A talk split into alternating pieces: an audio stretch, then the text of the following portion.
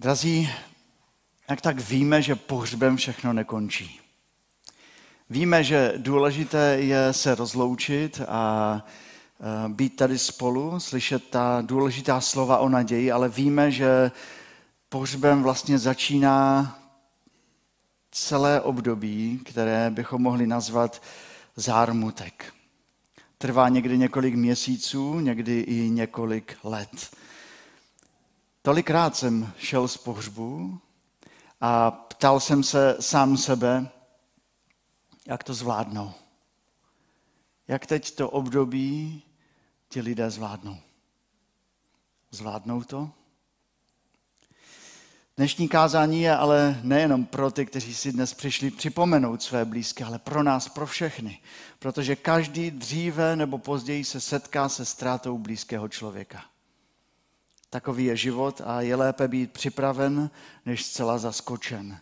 I když si myslím, že smrt člověka je tak radikální, že nejde se připravit úplně na smrt. I když člověk byl třeba i dlouhodobě těžce nemocný, nebo když zemřel náhle, když byl stár asi týdnů, jak to říká Bible, nebo příliš mladý na to, aby odešel, nikdy se nejde připravit úplně.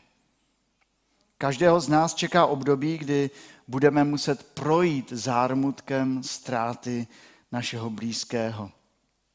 A mnoho z vás právě je v tomto období. Tento týden jsem se tak trošku musel více i začíst do různých knih a musím říct, že nemám to ani vůbec zmáknuto, že bych vám tady s přehledem měl říct, jak to všechno probíhá, jak to všechno je. To ne, ale chtěl bych vám dnes říct, že Pán Bůh je s vámi. A chtěl bych vás povzbudit eh, v tomto těžkém období a nasměřovat váš život k Pánu Bohu, protože u Boha je naděje. A to nechci, aby vyznělo jen jako, že se to říká na té kazatelně. Ale tak to je. Jeden pastor přirovnal období zármutku k přílivu a k odlivu. A e, ty nevyhnutelně přicházejí. V prvních dnech po odchodu blízkého e, je příliv vzpomínek neuvěřitelně silný. Cloumá to s námi, pohrává si někdy s naším životem a my děláme věci, že se ani sami nepoznáváme někdy. Ale nechceme, aby, aby to tak zůstalo. Někdo chce lidi, a, ale nechce, aby se ho někdo na něco ptal. Jiný člověk nechce kolem sebe lidi. A ty první dny bývají opravdu těžké, protože vzpomínáme eh, na ty těžké okamžiky, které jsme prožili. Chceme si vzpomenout na, na to hezké všechno, ale nejde to. A pak se najednou stává, že se najednou jednoho rána probudíte a po dlouhé době se usmějete a těšíte se na nový den. Je to jakoby pryč.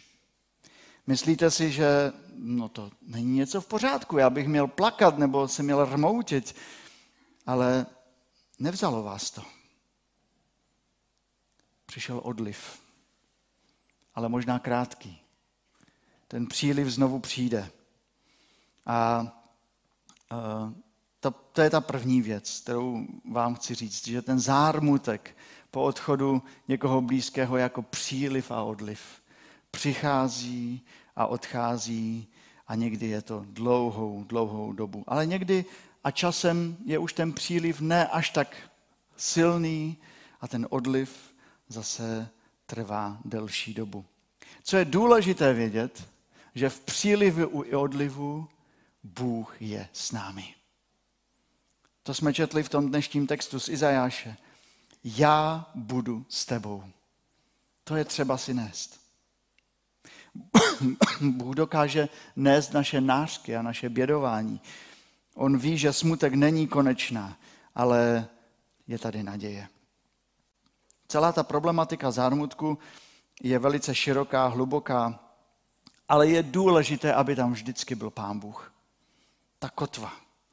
Abychom Pána Boha nikdy v těch eh, nočních můrách nevypustili z našich životů. Ve chvíli, kdy nerozumíme, co se kolem nás děje. i v nás samotných. A také bych vám chtěl dnes úplně jednoduše ukázat na dvě možná takové příkopy, extrémy. Dvě věci, které jsou nezdravé a kterými si můžeme v průběhu toho zármutku velice ublížit. Ta první je, že předstíráme, že už jsme v pohodě. Že už je to za námi. A přitom vůbec nejsme. Myslím, že zatím je ta potřeba už se vrátit do života a být přijati jinými lidmi. A aby nás znovu přijali, potřebují i oni vědět, že my se chováme víceméně normálně. Jinak no, ostatní nevědí, co s námi mají dělat. Jak se k nám chovat, co nám říct, co nám neříct, co udělat. No a tak někdy skryjeme ten náš zármutek, jako dospělí to docela umíme a vypadáme jako by nic. Na chvíli to může fungovat, ale pozor, můžeme si tím i hodně prodloužit naše trápení. Jeden z velmi známých britských křesťanských autorů C.S. Lewis, který je asi nejvíce znám knihami Letopisy Narnie, eh, napsal také knihu o zármutku, když se musel rozloučit se svojí manželkou. A on tam se vylévá, jak se tehdy cítil. A píše toto. Zvláštním vedlejším produktem mé ztráty je to, že si uvědomuji, že jsem přítěží pro každého, koho potkám. V práci, na ulici. Vidím lidi, jak se ke mně blíží a snaží se rozhodnout, jestli o tom něco řeknou nebo ne. Někteří se na to vykašlou úplně. R, tečka, zkrátka R se mi už týden vyhýbá. A zakončuje to docela jadrně a přímočaře, možná i ironicky. Možná by pozůstalí měli být izolováni ve zvláštních osadách jako malomocní. Avšak je třeba vědět to, že lidé se nám někdy vyhýbají, protože opravdu neví, co by řekli. A někdy ani nerozumí tomu, jak smutníme, jaký máme zármutek. Někdy si lidé myslí, že po pohřbu už musí být všechno OK. Už to musí být v pořádku. Už jsme se rozloučili, tak teď už to musí být všechno, jak to, byl, jak to bývalo. Ale co potom, když se nám tlačí pořád slzy do očí? Co potom, když jsme pořád v životě rozhození? Lidé si neví rady. Nečekají to. A pokud to tak je, tak nám to odpuste. Protože my opravdu někdy nerozumíme lidem, kteří prochází zármutkem. Těm otázkám, které slyší, ten žal, který se vylévá, eh, to je někdy mimo náš koncept.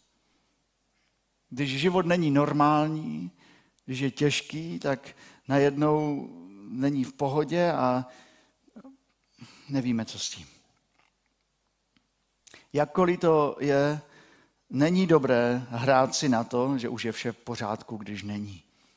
Stejně, i kdybychom něco mohli zahrát před lidmi, před Pánem Bohem neunikneme. On vidí naše zranění. Pán Bůh vidí náš smutek. On také vidí naši snahu znova se zapojit do života. A vidí, že to někde nejde. On si toto období smutku také používá pro jiné, aby se zastavili aby začali jinak přemýšlet o životě, o, o Bohu, o věčnosti, o svých ztrátách. A je dobře, že před Bohem si nemusíme na nic hrát. Je dobré, že před Bohem můžeme vylít naše srdce i plakat, protože On řekl, že tam s námi bude. Izajašovo proroctví to říká, já budu s tebou.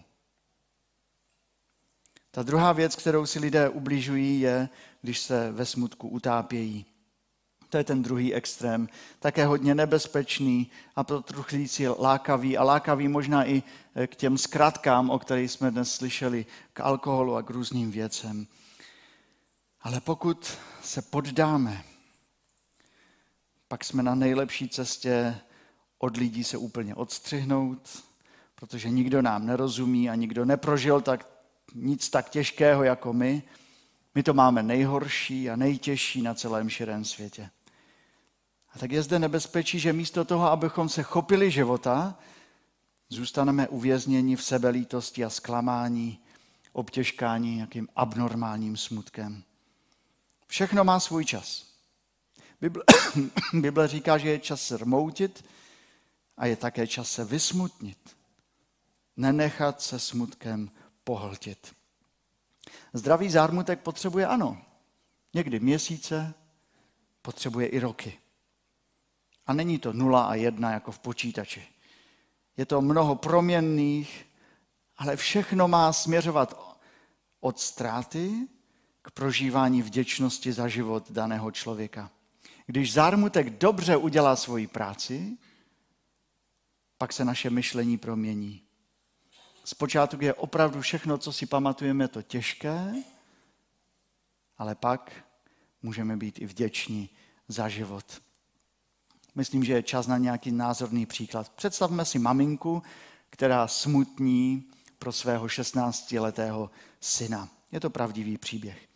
Tato žena se po pohřbu setká se svým pastorem. A začínají tam na světlo denní vyvstávat ty všechny těžké věci, která ona prožívá. Najednou se jí to otevírají srdce a ona tomu pastorovi řekne o tom pohřbu. A jak to bylo hrozně těžké pro ní jít za rakví jejího syna. A jít na ten hřbitov. A ještě v ten den, že bylo tak pochmurně a bylo tak deštivo. A ona říká, jak jí bylo úzko nechat tam svého synka v takovém počasí.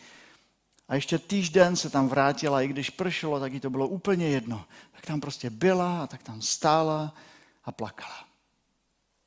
Věděla, že její syn je v božích rukou. Ona to věděla. Ale stejně to bylo těžké. A když tak mluvila, tak jí docházela ta ztráta, kterou prožila. A co jí opravdu rmoutilo, bylo to, kolik toho syn v tom životě ještě neprožil. Že nestihl dostudovat ani střední školu. Na to, že aby udělal řidičák, na to, že aby se oženil, na to, že aby se radoval z dětí. A ten seznam, který tomu pastorovi vylíčila, byl, byl snad nekonečný. Ale pak byl čas jít dál. A ten pastor maminku poprosil, aby si každý den nebo obden vzpomněla na jednu hezkou věc, kterou se svým synem prožila a napsala to do dopisu. Do dopisu, který zakončí krátkou modlitbou.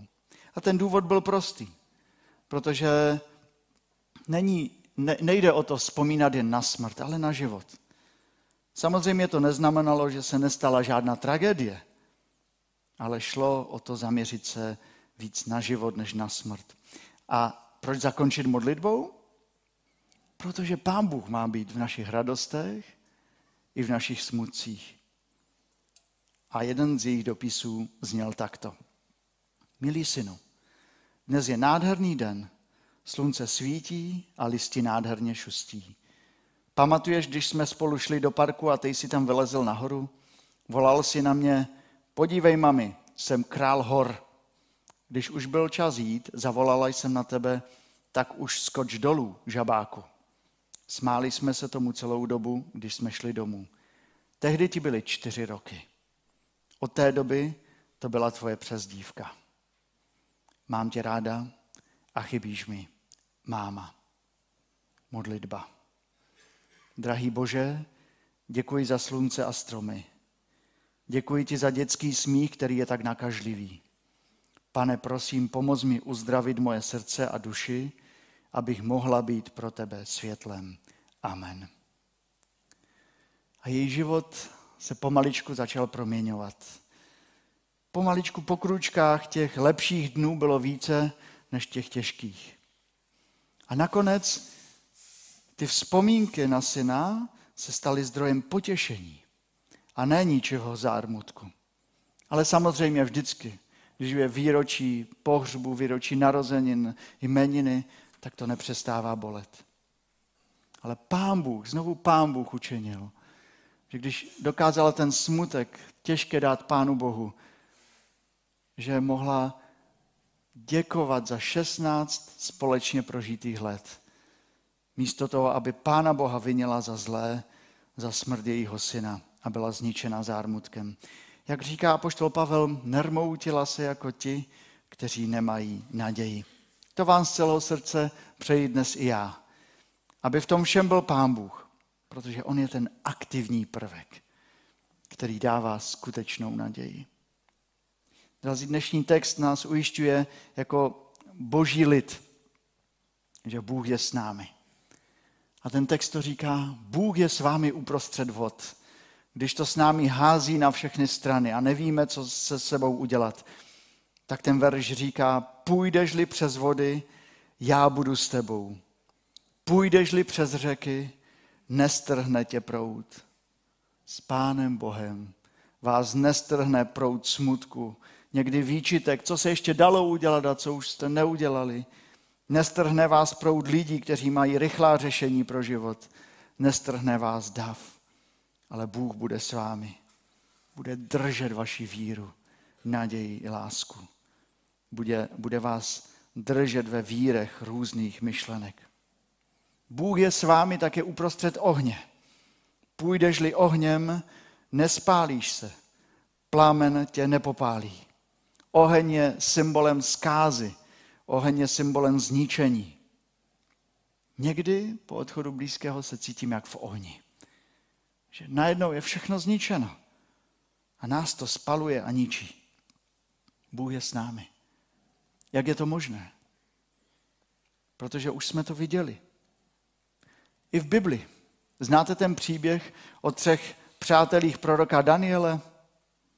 Jak jim dali jména podle tehdejších božstev. Šádrak, Mešak, Abednego. Zajímavé. Ale oni v srdci zůstali pevní a rozhodnutí držet se Pána Boha za všech okolností, i kdyby to znamenalo jejich smrt. A měli pravdu. Oni tři byli vhozeni do rozžhavené ohnivé pece, protože se nepoklonili zlaté soše. A Bůh tam byl s nimi. A oni z té výhně vyšli nedotčeni. Je to úžasný příběh. Přečtěte si ho u proroka Daniele ve třetí kapitole.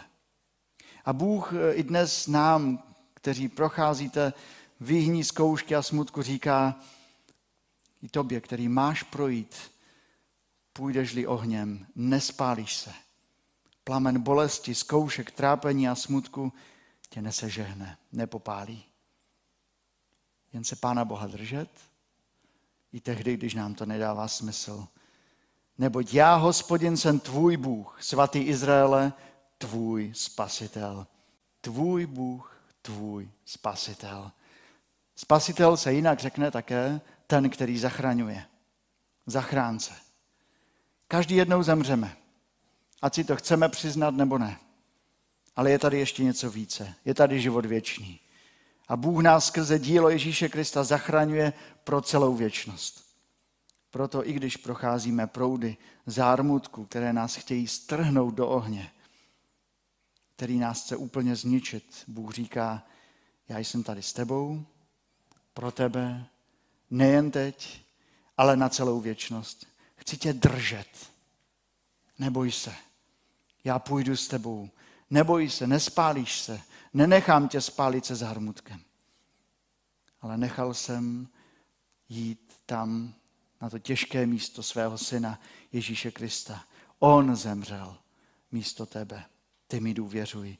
Já jsem tvůj spasitel, tvůj zachránce. A to je velice osobní. Tvůj tvůj. Na to existuje jen jedna odpověď. A má být také dnes velice osobní.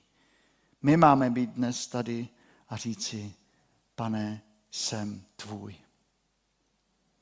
Jsem tvůj ve zdraví, jsem tvůj v nemoci. Jsem tvůj ve štěstí, jsem tvůj i v zármutku. Jsem tvůj v dostatku i v nedostatku. Pane, jsem tvůj v životě i ve smrti. Díky, že se mnou půjdeš. Amen.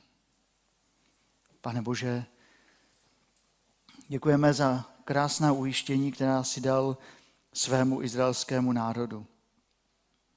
Pane Bože, Děkujeme ti za to, že skrze Pána Ježíše Krista jsme i my nazváni tvým lidem.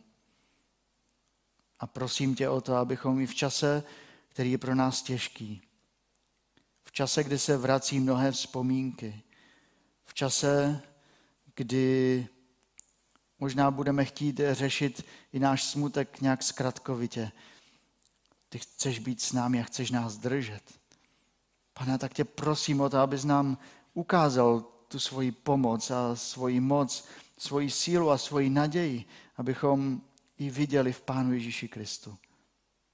Prosím tě, potěšuj všechny zarmoucené. Buď s námi se všemi. A děkujeme ti za to, že dnes tady můžeme být v takovém pokoji všichni společně, abychom se povzbudili, abychom společně se modlili, abychom společně zpívali, abychom společně slyšeli tvoje slovo. Děkujeme ti za to, že ty miluješ svůj lid. Amen.